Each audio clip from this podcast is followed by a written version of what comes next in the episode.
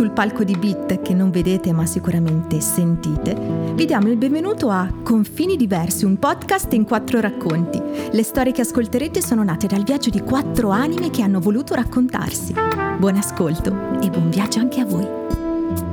Capitolo 14 60 volte 21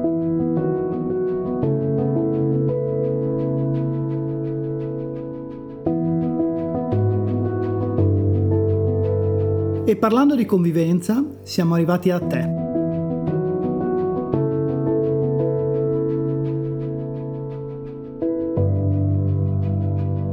Lettera aperta a Sibilla dai miei 60 volte 21 anni.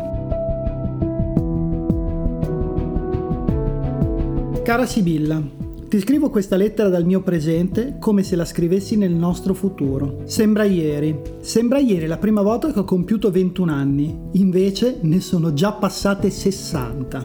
No, cosa avete capito? Non ho 1260 anni. Semplicemente da quando ho compiuto 21 anni io mi sono fermato lì. Quando gli altri dopo i 21 hanno compiuto i 22, a me non è capitato. Io mi sono fermato a 21. E l'anno dopo di nuovo e poi di nuovo e così via. Avete presente Dorian Gray? Per me è successo l'opposto. Io dentro sono uguale a quando avevo 21 anni. Fuori sono invecchiato, un po' non molto sia chiaro. Ehi tu, sì, tu che stai ascoltando, questa lettera non è per te, è per Sibilla. Se ti stai chiedendo perché la sto leggendo qui e non l'ho mandata direttamente a lei, è perché se lo merita. Lascia che ti parli di lei per un momento. Lei non ha 21 anni come me, lei è cresciuta e ora ne ha 74, ma ne dimostra molti di meno. Da anni mi vanto di essere il suo toy boy e lei mi guarda sorridendo, sempre con la stessa espressione negli occhi, un misto di insofferenza, perché queste cose gliele dico da una vita, e di dolcezza, probabilmente per lo stesso motivo. Io e lei siamo all'opposto su molte cose. Per esempio, a lei di anni ne danno sempre meno e non le credono quando dice che ha passato i 70. A me, invece, non credono quando dico che ne ho 21. Me ne danno sempre di più. Ora ascoltatore, scusami ma vorrei rivolgermi a lei, quindi da qui in poi sarai solo uno spettatore. Ti prego di non sentirti sminuito, tu sei il nostro pubblico e sei indispensabile, ma è a lei che sto parlando. Sibilla, veniamo a noi. Non è della differenza di età che voglio parlare, ma della vita passata con te. Lo ammetto, sei stata molto fortunata. Sì, lo so cosa stai pensando, che sono un asino e che non crescerò mai. Questo è un dato di fatto ed è scritto all'inizio di questa lettera, quindi non crucciarti. Ora starai pensando che non riesco a fare un discorso serio senza buttare tutto in vacca. È vero, eppure è una vita che mi sopporti ed è incredibile a pensarci bene. Tutto è nato da un messaggio WhatsApp per il compleanno di Lucia, te lo ricordi?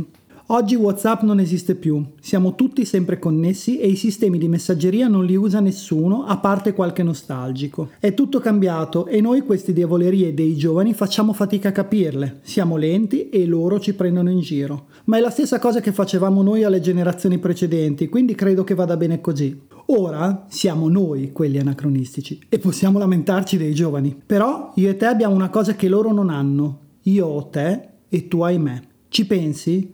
Oggi ho 60 volte 21 anni. Lo sai che non credevo di arrivarci, vero? Mio padre è morto giovane e io ho sempre sentito un senso di ineluttabilità. Più mi avvicinavo ai 55 anni, più pensavo che mancasse sempre meno alla mia dipartita. Poi il momento è passato, ma io ho continuato a pensare da un momento all'altro. Fran! E invece, eccoci qui. La morte in sé non mi ha mai fatto paura, mi faceva paura l'idea di lasciare. Lasciare mia madre, perché un genitore non dovrebbe mai sopravvivere a un figlio, men che meno lei che ha perso prima un padre, poi un marito, quindi una madre e infine un fratello. Ed è rimasta con due figli che faticavano a capirla, ma che in un modo strano, senza sapere come esprimerlo, le hanno sempre voluto bene. Ci ho messo anni a capire di amare mia madre e di avere paura non di perderla, ma che mi perdesse lei. Ma soprattutto mi faceva paura l'idea di lasciare te, pur sapendo che eri e sei una donna forte, pur sapendo che saresti stata e sei in grado di andare avanti da sola, come un treno. Io avevo paura di lasciarti sola. Quando è morto mio padre, io ho visto mia madre spegnersi poco a poco, come se con lui fosse morta una parte di lei. Anche io senza di lui sono rimasto solo, senza una figura su cui la mia vita era basata, ma essendo giovane mi è venuto naturale guardare avanti e trovare te. Ma non volevo che questo ti capitasse. Lo so che tu non sei me, che sei diversa, che sei molto più forte di me da questo punto di vista e non solo da questo, ma io ancora proietto me stesso sugli altri e mi aspetto da loro le mie reazioni.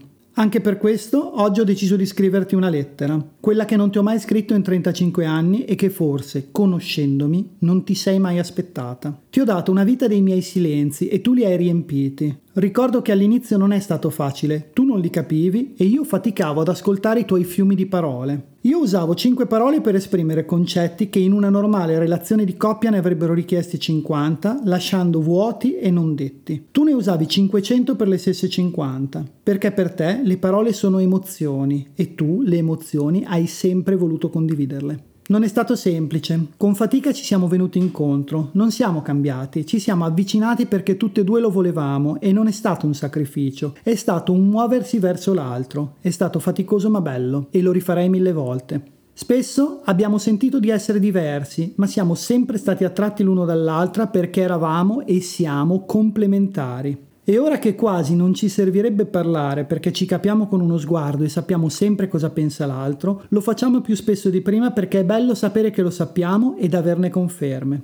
Sti giovani potranno essere sempre connessi, ma non arriveranno mai in profondità come noi. Quando camminiamo i nostri passi sono sincronizzati, ci muoviamo alla stessa velocità. Senza metterci d'accordo partiamo e ci fermiamo insieme. A guardarci da fuori sono certo che sembriamo due di quelle atlete che fanno nuoto sincronizzato. A pensarci mi viene da ridere. Questo nostro essere noi non viene dalla testa, viene dal cuore. Ci ho messo anni per accettarlo. Quanta fatica in meno avrei fatto se avessi accolto questa tua verità prima. Ma per me non era possibile. Io ho sempre messo davanti la testa e nascosto dietro il cuore, perché mostrare il cuore ti rende vulnerabile. Ma tu lo hai sempre saputo e sei rimasta lì a guardare dietro il muro. Siamo due facce della stessa medaglia. Da un lato ci sono io, razionale e pragmatico, dall'altro ci sei tu, emotiva ed empatica. Ho imparato tanto da te e spesso mi è sembrato di non darti indietro abbastanza. Questo però era colpa del mio punto di vista razionale. Per me tutto è matematico. Io ricevo 100 di amore tuo e do 100 di amore mio. Solo che io ho sempre pensato che al cambio uno di amore tuo valesse più o meno 10 di amore mio. Quindi in realtà mi sentivo di prendere 100 e di dare 10. Ma alla fine ho capito che il massimo vale sempre il massimo e che le emozioni non si contano o sommano, si moltiplicano. Tu sei questo per me, sei la moltiplicazione della mia vita. Sei la parte che mi era sconosciuta e che quando ho trovato non sapevo come gestire, perché mi mancavano gli strumenti. E tu, giorno dopo giorno, quegli strumenti me li hai messi a disposizione. Non mi hai mai obbligato a usarli, me li hai messi davanti fino a che non mi sono prima diventati familiari e poi parte di me e ho cominciato a usarli. E ora sono tanto miei quanto tuoi. Certo, i tuoi si sono un po' smussati per venirmi incontro, ma credo che alla fine sia andata bene a entrambi. La medaglia si è fusa e i due lati si sono mischiati. Da anni, se entri in una stanza, io ti sento. Sento il cambiamento nell'aria che si fa più leggera e più pesante nello stesso momento. Si fa più leggera perché porti amore, si fa più pesante perché porti empatia. L'empatia non è una cosa semplice da gestire e spesso avrei voluto prendermi un po' della tua per farti sentire meno male davanti al dolore degli altri. Ma tu non saresti tu se non fossi così.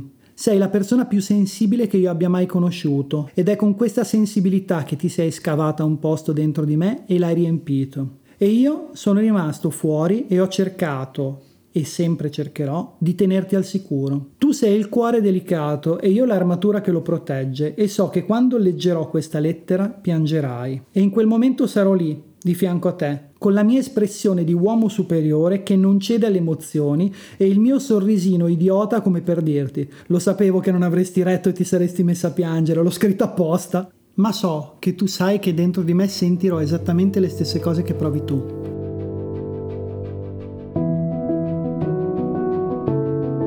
Perché quando la leggerai sarà il mio cuore a leggerle e anche se non lo mostrerà mai, l'armatura sarà commossa quanto te. Grazie per essere sempre stata la mia parte migliore. Steve.